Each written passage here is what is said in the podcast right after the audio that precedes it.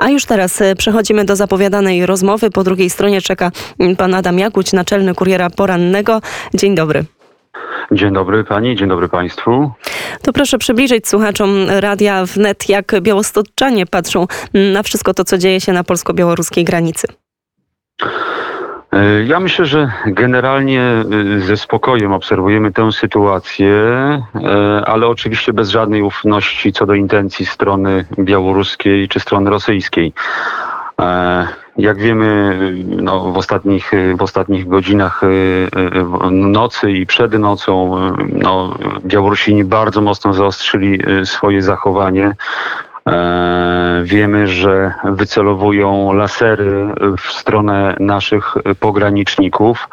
Na razie Straż Graniczna nie jest w stanie ocenić, no, jaka jest moc i jakie jest niebezpieczeństwo używania tych laserów. Niewątpliwie pogranicznicy, z, z którymi rozmawiałem, e, komentują to w ten sposób, że, że, że, że strona białoruska chce ich e, drażnić, prowokować, żeby użyli siły, żeby odpowiedzieli agresją i tak odbierają właśnie to zachowanie e, Białorusinów.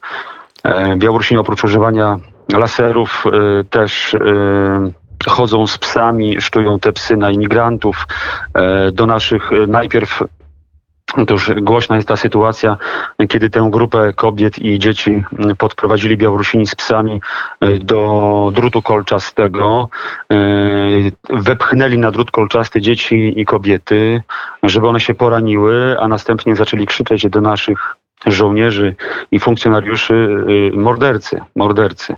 No w ten sposób oczywiście, żeby udowodnić, y, y, że, że, że to Polacy są prawda, bez, bez sumienia i bez serca. Wszystko to nagrywali swoimi kamerami i zapewne puścili to już w świat. No to, to jest, no, nasza strona to jednoznacznie ocenia, że zagęszcza się atmosfera. To, to prawda to... I, my, i my o tej sytuacji z laserami i o tych kolejnych prowoka prowokacjach także opowiadaliśmy na antenie Radia Wnet. A pytanie też jak białostockie media, no pewnie ciężko tak powiedzieć zero-jedynkowo, ale jakbyśmy mogli mówić o, o takich tendencjach jak białoruskie, media, białostockie, przepraszam, media relacjonują tą sprawę. Czy one są raczej właśnie podzielone i bardziej na tę stronę, że są przychylne tej narracji białoruskiej, czy raczej są bliższe polskiej racji stanu i, i stoją murem? Nie, nie, no ja, e, ja bym powiedział, że tutaj raczej w większości, w większości w większości jest to, mm, jest to raczej e, polska narracja. E, no, raczej to są pojedyncze głosy, które, które wpisują się w białoruską narrację. Myślę, że już y, wiele osób sobie zdało sprawę z prawdziwych intencji strony białoruskiej a z bezwzględności i, i tutaj ja myślę, że no ta, ta, ta, ta przewaga troszeczkę polskiej narracji myślę, że wzrasta. No bo wiadomo, no jeszcze ten miesiąc temu, kilka tygodni temu to, to, to, to wyglądało dużo gorzej.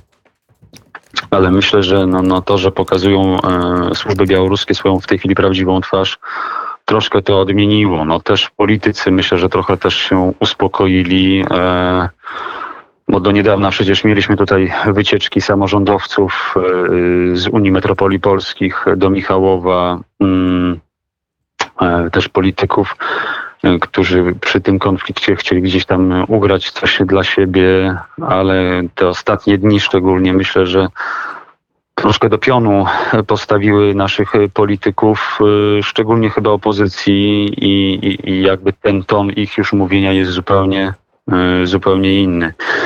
No ja też myślę, że warto tutaj powiedzieć też o takiej bardzo wspaniałej postawie mieszkańców województwa podlaskiego, tutaj szczególnie tych terenów przygranicznych, e, w Kuźnicy chociażby, ochotnicy, zwykli ludzie przygotowują ciepłe posiłki dla żołnierzy polskich, dla strażników, dla policjantów, przynoszą im herbatę, słodycze, dodają im i dodają im otuchy, e, dziękują im. I bo no, dosłownie kilkanaście minut temu rozmawiałem z wójtem Kuźnicy Białostockiej, który powiedział, że że takie poczucie bezpieczeństwa i poczucie wdzięczności wobec naszych funkcjonariuszy jest bardzo wysokie wśród zwykłych ludzi i oni chętnie pomagają.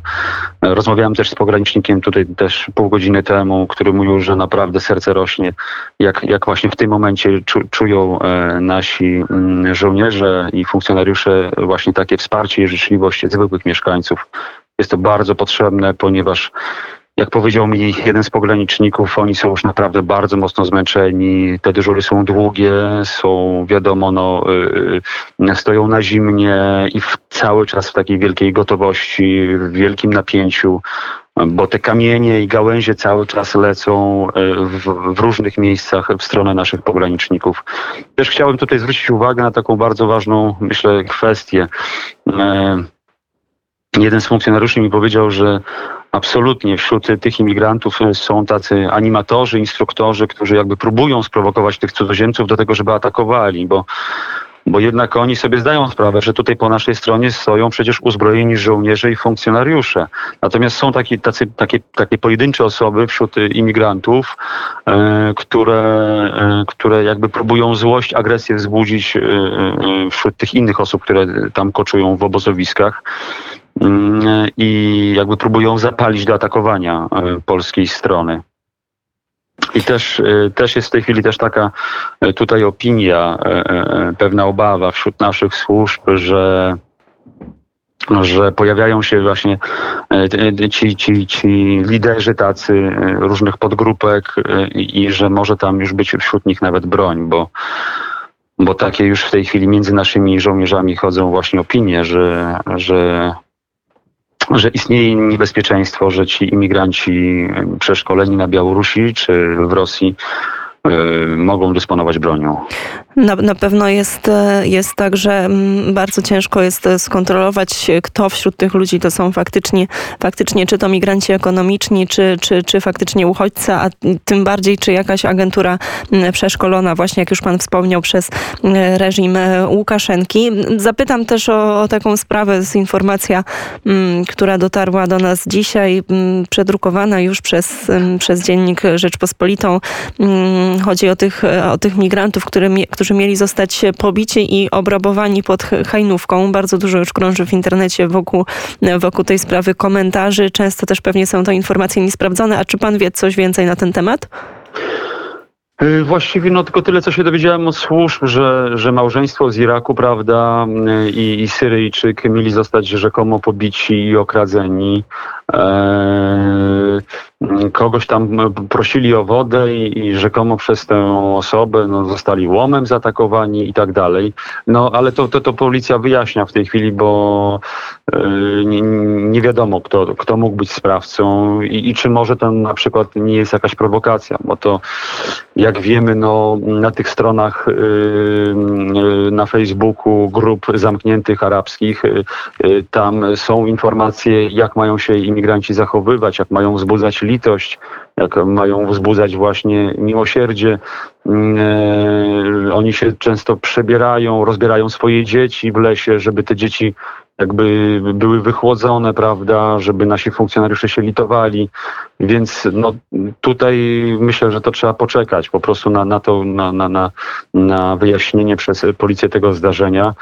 Bo, bo przecież tego też nie możemy wykluczyć, że to może być, y, może to być prowokacja, jakaś ustawka, ale to może też być i prowokacja, e, nie bójmy się tego powiedzieć, służb białoruskich, bo wiemy przecież o tym, bo to już niektórzy imigranci zgłaszali, że Białorusini sami ich często e, biją, zabierają im dokumenty, mm, wpychają chociażby na te druty kolczaste, żeby oni się zranili, żeby krew leciała, żeby to bardziej widowiskowo wyglądało, żeby media taki temat podchwyciły, prawda, że to, że polska strona jest y, y, bez serca, że, że, że Polacy odpowiadają za kryzys humanitarny na granicy. To wszystko to jest, jest prawdą i myślę, że właśnie bardzo bardzo ważne jest, aby też tak uświadamiać e, w szczególności polskie media, bo jednak nie ukrywajmy, że to od nas też, chociaż e, nie możemy być teraz tam na miejscu, ale to od nas e, płynie ten, ten, ten główny przekaz, który trafia do Polaków. My też powinniśmy być szczególnie teraz po prostu mieć oczy szeroko otwarte i pamiętać o tym, że agentura obcego państwa, szczególnie jak mówimy o,